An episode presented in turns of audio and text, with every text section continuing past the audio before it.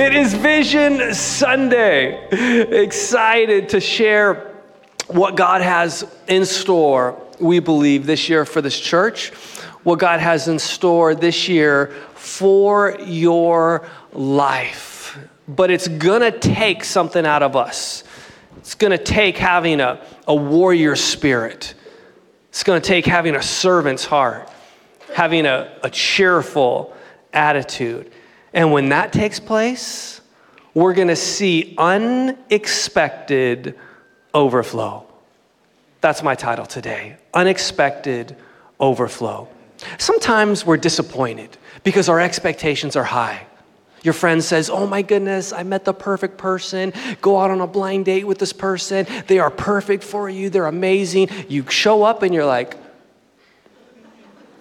did not meet your expectations, you were disappointed. Or you're expecting to get the raise, to get the promotion at work. You have that expectation and you're already, you think you're the person, and then it goes to someone else and you're disappointed.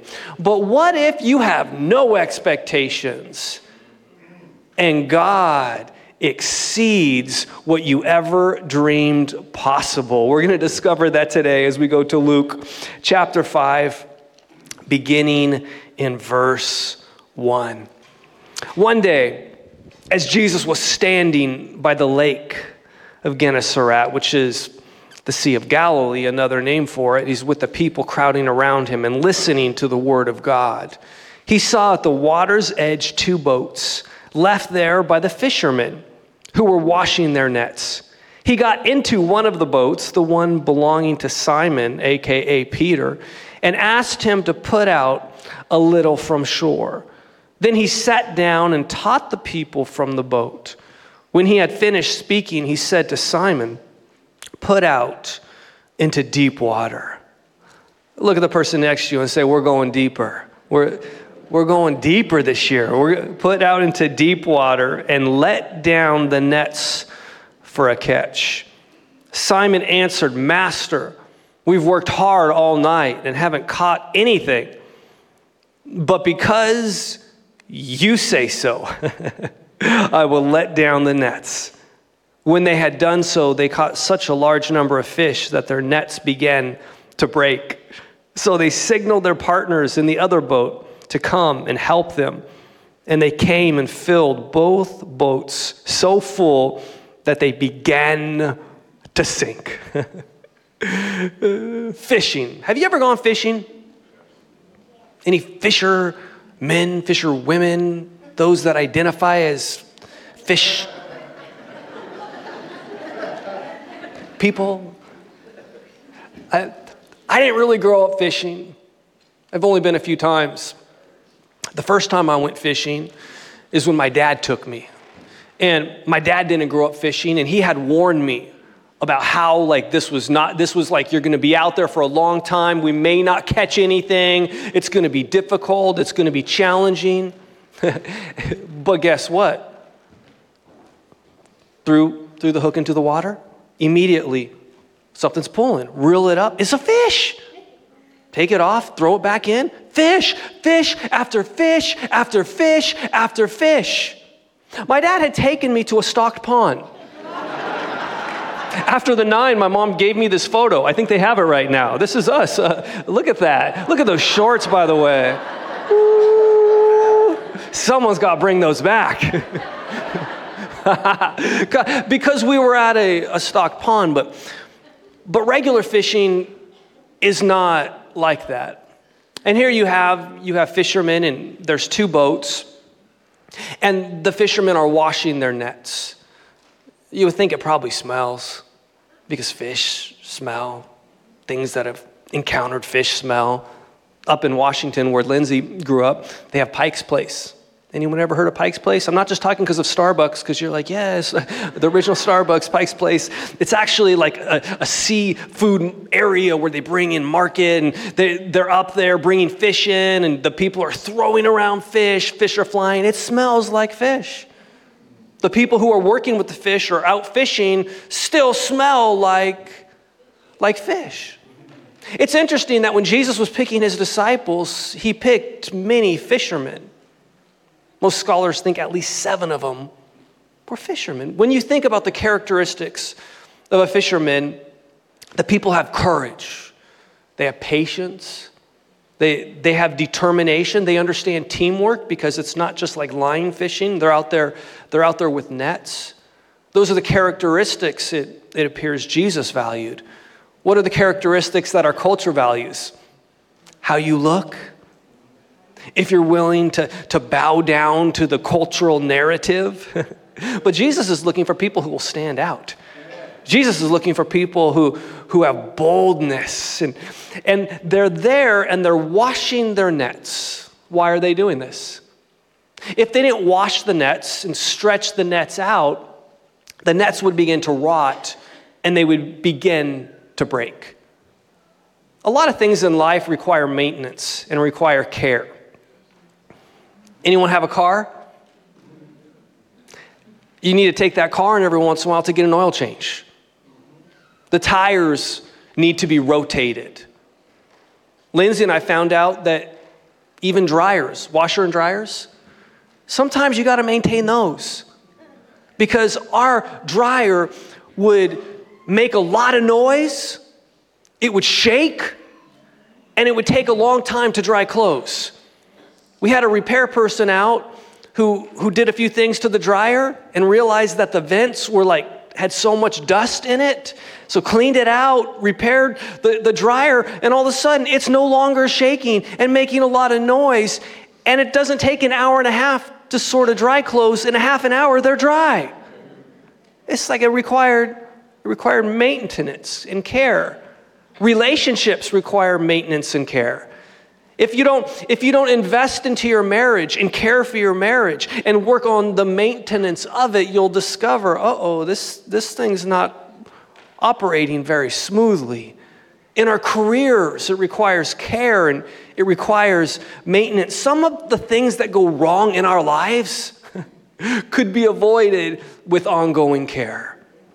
And so they're there and they're caring for their nets, they're taking care of their nets. And Jesus gets into Peter's boat and asks him to go out just a little bit. Just a little. if Jesus wanted to use your boat, what would you say? Yes. yes. awesome. Do you have a boat? If Jesus asked to use a little bit of your Sunday morning and have you serve, not just attend, what would you say? If Jesus asked to use just a little bit of your money above and beyond the tithe, what would you say? If Jesus asked to use a little bit of your talent, what would you say? Uh, you may not want to admit it, but some of us can be like little kids. Mine. Mine. You're like, Sunday morning? To serve? There's two football games today. Mine a little bit more than the 10% than, than, the, than the tithe, I'm saving up to buy a boat. Not me. They say the best day of your life is when you buy a boat. The second best day is when you sell the boat, right? Is that what they? Never owned a boat, don't know. But you're like, I'm saving a boat, but mine. Will you let, let Jesus use your boat? You know that if Peter did not follow the first request, he would not have been ready for the second. So, so Peter allows Jesus to use his boat. Gets in his boat, goes out, goes out just a little bit. What's Jesus doing? Is Jesus teaching? He's fishing. He's showing Peter what, what he has in store for him. And Peter at this moment is a captive audience because they've gone out from the shore, he's in the boat. Sometimes Jesus will take us to a place where we're a captive audience and we can't go anywhere. Like you're feeling really uncomfortable right now, but you're in the very middle of the aisle and you're like, I can't get out either side without being a distraction. captive, a captive audience. Peter's preparing his nets, but Jesus is preparing Peter. You see, Jesus is preaching to a crowd, but he's preparing an individual. Jesus will preach to crowds, but his message is always to individuals. Jesus cares for individuals. As a kid, the song that played around my house all the time, song called Lord Prepare Me. My mom asked me a couple weeks ago, why haven't you told that story? I played it all the time. Don't you still remember it? So, for my mom, Lord, prepare me all the time to be a sanctuary, pure and holy, tried and true. Ooh, you know, the, with thanksgiving, I'll be a living sanctuary for you. You know that God is preparing you for what He has prepared for you. And when you, when you follow the first request to go into shallow water, you've now been positioned to go into deeper water. Because if you don't first take the first step, you're not ready to take the second step. What is your next step? It may not seem like a big step, but you need to take it. For someone, if you haven't been baptized, your next step is to be baptized. I have great news. We're baptizing next Sunday. You can get baptized. For someone, your next step is to start serving at church. I have great news. The Connect tent is on your way out, and you can stop on your way out to your car today and get signed up to serve. What is your, your next step? And Jesus then asks, he asks Peter, he says, Now we, Let's go into deep water and let's let down our nets. It's time for someone to go deeper, to go into a deeper commitment, to go into a deeper understanding of Scripture and start reading it every day, to go into a deeper relationship with God and start praying every single day. But if I was Peter, and Jesus is asking me to go out into deep water and drop my nets. I don't know that I would have done it. Because if you're Peter, you'd have been like, I was fishing all night and I caught nothing. I'm ready to sell my nets. Am I the only one? In high school, my sophomore year, this was back in the day when freshmen didn't play varsity sports. So I was on the freshman baseball team, and that year, when I was a freshman, we won CIF at South Hills High School. So when I was a sophomore, I was playing on varsity to start the year. We had six returners. I was hitting fifth in the lineup, had the highest batting average. My baseball swing was the swing my dad taught me. It was the swing his dad taught him. It was one of the old style baseball swings. It wasn't the newer versions that are compact. It was just it was it was long. You whip the hips. It looked like you're basically doing an Elvis move. My dad would teach me. It was just the hips. It's all just the hips. You just you just whip the hips. And the baseball coach was trying to get me to, to shorten my swing, to make it more compact. I was like, Coach, uh, you don't know what you're talking about. My dad taught me to swing, and I have the highest batting average on the team. Don't mess with my swing. And he's like, no, you're going to go work on it with a guy who's down from AAA. You see, one of the seniors on our team was a kid named Jeremy Giambi, who tragically ended his life a few years ago. His brother was a guy named Jason Giambi. If you know baseball, Jason Giambi was an all, ended up becoming an all-star. Jason Giambi had a long career, made millions of dollars. The movie Moneyball is sort of about Jason Giambi. He was big on steroids too, by the way. So he was out because he was injured. So he was practicing with us. And the coach said, I want you to practice with him, learn how he swings. I was like, he doesn't know what he's doing. I got the hips, coach. I got the hips. These hips are whipping, coach. These, like, I got the highest batting average. The coach said, if you don't change your swing, I'm going to cut you. No, you won't. You're not going to cut me. I have the highest batting average on the team. You won't cut me. I didn't change, and he cut me down to JV. And I was pissed. I was like a jerk to the JV coach. After a few games, the JV coach came up to me right before one of, one of our games and he says, Since you came down, the, the, the player that you've replaced hasn't gotten to play at all. So I'm going to start them because the you know we're playing the schools, not very good. So I'm going to start them in your place. And I was just pissed. I took off my jersey at that moment when the coach was talking to me, threw it in his face, and I said, I quit. I'm out of here. Does anyone ever feel like that? You've been doing something all night. You've been trying so hard to work your way up at that job, and it's like nothing seems to be working. You're trying so hard to, to mend that relationship, and nothing seems to be working, and you want to quit?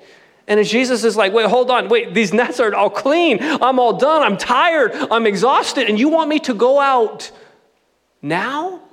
I'm frustrated. You ever been frustrated?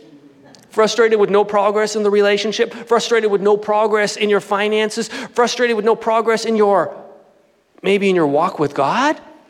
Frustrated. A couple years ago, we bought property as a church in Sarasota. And it is an incredible property right in the downtown area. This was before Sarasota exploded. Since then, by exploded, I mean so many people have moved there. They've been building high rises, hotels, condominiums. This building that we purchased was previously owned years ago by a guy named Charles Ringling. Now, Sarasota was pretty much built by the Ringling brothers. You ever been to the circus? Ringling, Barnum, and Bailey? So it was not a historic building. They tried to get it historic, but because it was built by Charles Ringling and there's so much development in Sarasota, they've been giving us a hard time because they want to keep it as it is. And it's like we don't want to sue the city. We don't want to sue. It's not, it's not technically zoned historic. And we've been struggling and we've been trying to help. You ever just feel like you're trying to do something good and you're trying to do something good and all there is is, is opposition? Don't let moments of frustration keep you from a miracle. I have an announcement. There is unexpected overflow. Go deeper, Peter. Let's go deeper. Drop your nets. Would have been like Jesus. I'm a fisherman. No, I'm not, but Peter is. I'm a fisherman. You're a carpenter. What do you know about fishing? If you want to talk about how to build this boat, then we can talk. This is my expertise. Stay in your lane of expertise. the, the second time I ever remember going fishing, uh, my dad gave my brother and I uh, this like medicine for motion sickness. You ever taken it? Gets you a little tired? So the first time was at this little, you know, stocked pond. The second time we went out into the ocean, he gives us this medicine for motion sickness. It was one of those overnight things. I, like it made me sleepy. I fell asleep. I woke up and we're heading back into shore. Don't have a lot of experience fishing. So, the third time I ever went fishing, my dad took my brother and I up to Alaska and we fly into Sitka. And then we get off our plane and we get onto one of those, uh, like, um, water planes, you know, where you take off and we fly from Sitka an hour into the middle of nowhere. And there's this lodge that's on a floating barge that is attached to an island. And we're staying in the middle of nowhere in this little cabin with this family that hosts everything. And they have boats, they cook all the food, they do everything every day. My brother, my dad, and I got into this boat with our guide there, and he took us out on the water. Within 15 minutes, you're in the middle of nowhere. You're already He's like, okay, guys, time to fish. What do we do? One of the reasons I loved it is the guy would do everything. He would bait it, he would drop it down, he would reel it in. It was cold. I could stay inside this little thing. Like, he would do everything. He was the expert. I didn't, uh, who would I be to tell him how to fish? That's his expertise. That's, that's what he knows what to do.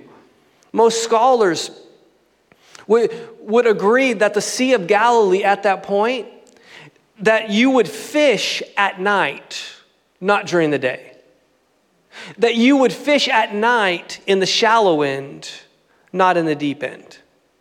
That's what they did. They would fish all night in the shallow end and they would catch fish. What Jesus is asking Peter to do, get this, was contrary to his training and his experience. Have you ever had God ask you to do something that goes against everything you've experienced, that goes against everything that the experts have to offer? That there are times when having faith appears to conflict with the facts. You see, past training and experience can move you forward in life, but it can also become a limit to what God wants to do in your life. Here's how Peter responded Peter said, Master? Now, the translation of this word master can carry various meanings, but every meaning, every meaning speaks of authority. Are you willing to submit to God's authority? As a kid, I'd watch a TV show, Who's the Boss? Who's the boss? On the way to church today, I'm driving. Lindsay's the DJ, and she goes back and forth from worship music and 80s music. That's how we get ready. Worship music and 80s music. And when she went to the 80s music, all of a sudden it was Bobby Brown. Everyone, everybody's talking all this stuff about me. Why don't they just let me live? I don't need permission, made my own decision. That's my prerogative. I can live how, like, that's how many of us live our lives. Who's the boss? Or, or maybe we think we're the boss, but the reality is we're listening to the words of other people. Well, that's what they said. That's what this expert said. Or we're listening to our own voices. It's telling us things like, it'll never happen. That's just the way it is. But here's how Peter responds He says, Master, because you say so. What did God say? I'm not talking about what you've experienced up to this year. I'm saying, what did God speak over your 2024? God spoke in my spirit that for, that for this church, it is a year of unexpected overflow. It, there, are, there are three areas that we're believing for God to move powerfully this year, that I believe God spoke into my spirit. God spoke into my spirit. The first thing, as we step into the new, is that there is a new identity. A new identity. It's more than just the look of the building. It's more than just wanting to continue to update the exterior of this place. There is a new identity. God is doing a new thing, and we don't want to be living in the old thing. We want to be in, in the new a new identity. The second thing is a new discipleship development method. As a church, the message never changes. The message is Jesus, has always been Jesus, will always be Jesus, but the methods change.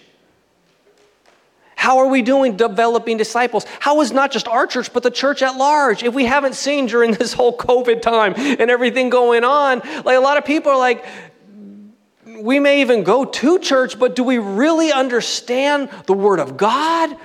Are we really strong in our walk with Him?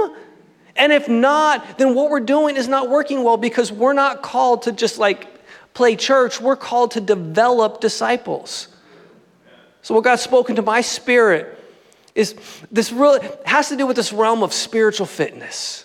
Because you know, if you want to get physically fit and you want to get healthy, there's a lot of great materials out there. You can be like, okay, I'm gonna eat. I'm gonna go eat like a vegan. A lot of materials. Can do the carnivore diet, whatever you want. Okay, I'm gonna work out and I'm, you know, I'm gonna do CrossFit. I'm gonna do that. They, they, there's a lot of different, a lot of different ways. But when you want to grow with God, it's hard to find things that are out there. And we're not saying this is the only way, but we're establishing this year. We're praying it's gonna take so much, but but we're praying that this year we launch a new way. Two aspects of this discipleship development that we are working hard on launching this year. The first is, Uh, let me say it this way. It's about a six to eight to 10 week journey, we're still not sure, that people go through in groups to help people understand what is the Bible? Understanding creation, the fall, redemption, the God's plan and purpose for the church, the God's plan and purpose for you and I. And we are, oh, it is being developed. I've, I've brought my dad in, I've even brought my oldest son in because, I want this to reach different generations. My dad's been like locked away doing some writing. I've been giving him some stuff, writing. We've been writing. We've been, we've been writing. We're almost done with the first five days. It's going to be something that, that, that, that people can go through in groups where you really understand, I get it. I, I really, I get the Bible. It doesn't mean you have all the answers, but you have a found, I'm talking about a foundation. The second thing It's been on my heart to have some sort of an app or some sort of a way where we can help people on a daily basis. Because if you're just here on Sundays, which is awesome, be here on Sundays or online if you're out of state. But if you're only here on Sundays, even if you're involved in a group on, on Wednesdays and you're being inundated through the week with other stuff, it's hard to become all God's called you to become to really become the individual, the follower of Jesus that you're capable of becoming. And so we just about a week and a half ago finally think we found the right company to work with us in developing this app. It's going to take money. It's going to take a lot of time, but in this app, it we, what we would be able to do is have a Bible reading program where you can have people where it's you're not just reading this daily reading, but you're also able to write your takeaways, and other people are able to comment on those. You're able to read other people's takeaways from that scripture reading. We're able to have a prayer aspect where at any point in time, someone could have a prayer request, and right away, people know that they're praying for them. We can have daily gratitude where we can. Anyone remember the old bracelets, the WWJD bracelets? What would Jesus do? We think like this big moment, like, oh, what should I do? You know, I'm deciding, do I go work for this company or that company? What would Jesus do? You know, or should, should I do this or should, why don't we live our lives? What did Jesus do? We have so much there. It's like, how did Jesus live his life on a daily basis? If it worked for Jesus, it should work for us. How did the early church live? Have we become so consumer minded at the church at large? Making things seem so easy and palatable, they've lost its power. What if we can have? There is an aspect of social media and apps that are addictive and destructive? What if there are certain things that become addictive and help you become all that God has called you to become? So we're, that's what we're, a new method of developing disciples October is the, the launch date. We're praying and we're working hard on these things. The third thing, a new identity, a new method of, of training and developing disciples. And then the third thing is finding our new place for our next campus. We're still figuring out everything with Sarasota, but, but God's also said, spoken to our hearts that we really believe to launch another campus in California. And in the last two weeks, we just this year, we've already got a couple real estate people. We've already reviewed four different possible campuses. None of them work just yet, but it's going to take money. It's going to take commitment. If we ask, what does God have in store into the new? What does this look like? It, looks, it is a new identity. It is a new way of developing disciples, and it is a new expression, a new, a new campus, our next campus in addition to this. What is God calling you into? And sometimes God's saying, go, go. And you're like, but I got all these things. I have all these reasons. But, but when you do what God says, you'll see what, what only God can do when you can experience unexpected overflow. Now, they're, they're, they're out there on, on the water. And Peter lets down his nets. And there was so much fish, his nets began to break. Are you ready for God to bring more into your life than you can handle? Or you're like, I can't handle this on my own. Your company, you're praying for more work. Oh, the kind, the amount of work God was ready. Are you ready? Where you're, it's going to almost feel like we we can't handle this all ourselves. Eh, we are not reservoirs. We're channels of blessing. I have an idea on a TV show. Tell me what you think. It's called Holy Hoarders. Is there still Christian TV? I don't I don't watch any Christian TV, but is there they should put this on a Christian TV network. Holy hoarders, where people receive miracles from God and they don't share it with anyone. They keep it all for themselves. Do you notice that when Peter's net begins to break, he says, hey, Let's get this boat over, over here. You see, miracles aren't meant to be stored for yourself, they're to be shared with other people. And I think I'm talking with some people who are in a season where they're like, I tried. It wasn't just you just sat back and did nothing. You're like, I tried. They, they were working hard all night and caught nothing. Maybe there's a couple here and you're like, we try, we, we've been trying, we've done everything we know to get pregnant and haven't been able to have a kid yet. Someone here who, who's tried to get into that school, to get that degree, and you just can't find a way to get accepted. You're like, I, I'm not just sitting back doing nothing. I've, I've tried. I've tried to expand my business, and, and all I've experienced is, is failure. I wonder if some of us in this room have become quiet quitters, even in our relationship with Jesus. Have you heard what a quiet quitter is? A quiet quitter is someone who doesn't actually quit, like they don't leave their job, they just do the minimal amount of work. make, they make sure that they're around when the boss is around. Their heart is not in it, their mind is not in it. And I wonder if even you're here in church today, but the reality is you've become a quiet quitter in following Jesus. Where you used to believe in miracles, you used to believe in becoming all that God's called you to become. And now it's, I just got to get there every once in a while to check it off the list. Quiet, quiet quitters, there, there's so much more. Would you just start in the shallow? Jesus says, well, Can we go on to the shallow?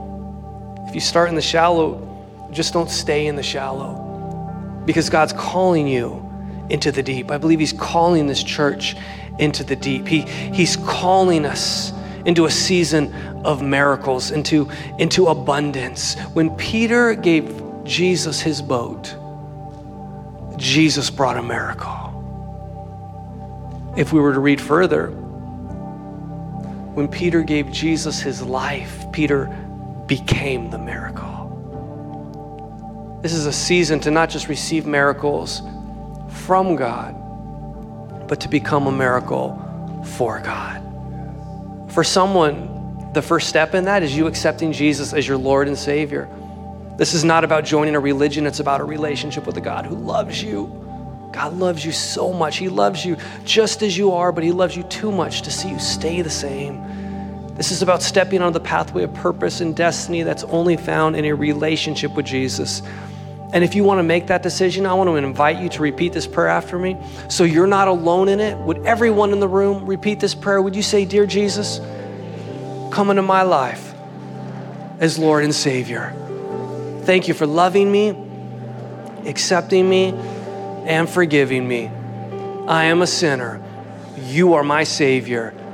And today is my new beginning.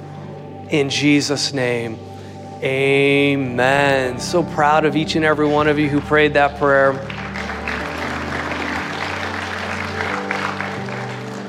I've gone over, but but I really believe God wants to do something in our hearts.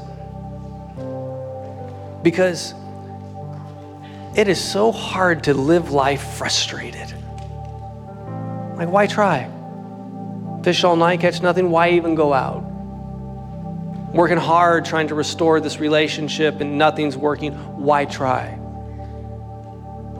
Try, trying to further my career, I'm not making any progress. Why try?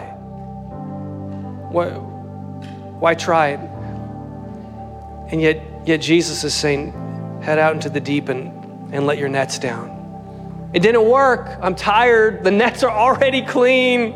We'll try this another time. But what if Jesus is saying, no, now? Now's the time to head into the deep end. You, tried it on your own, you tried it in your own expertise. But out of nowhere, wait, here comes Jesus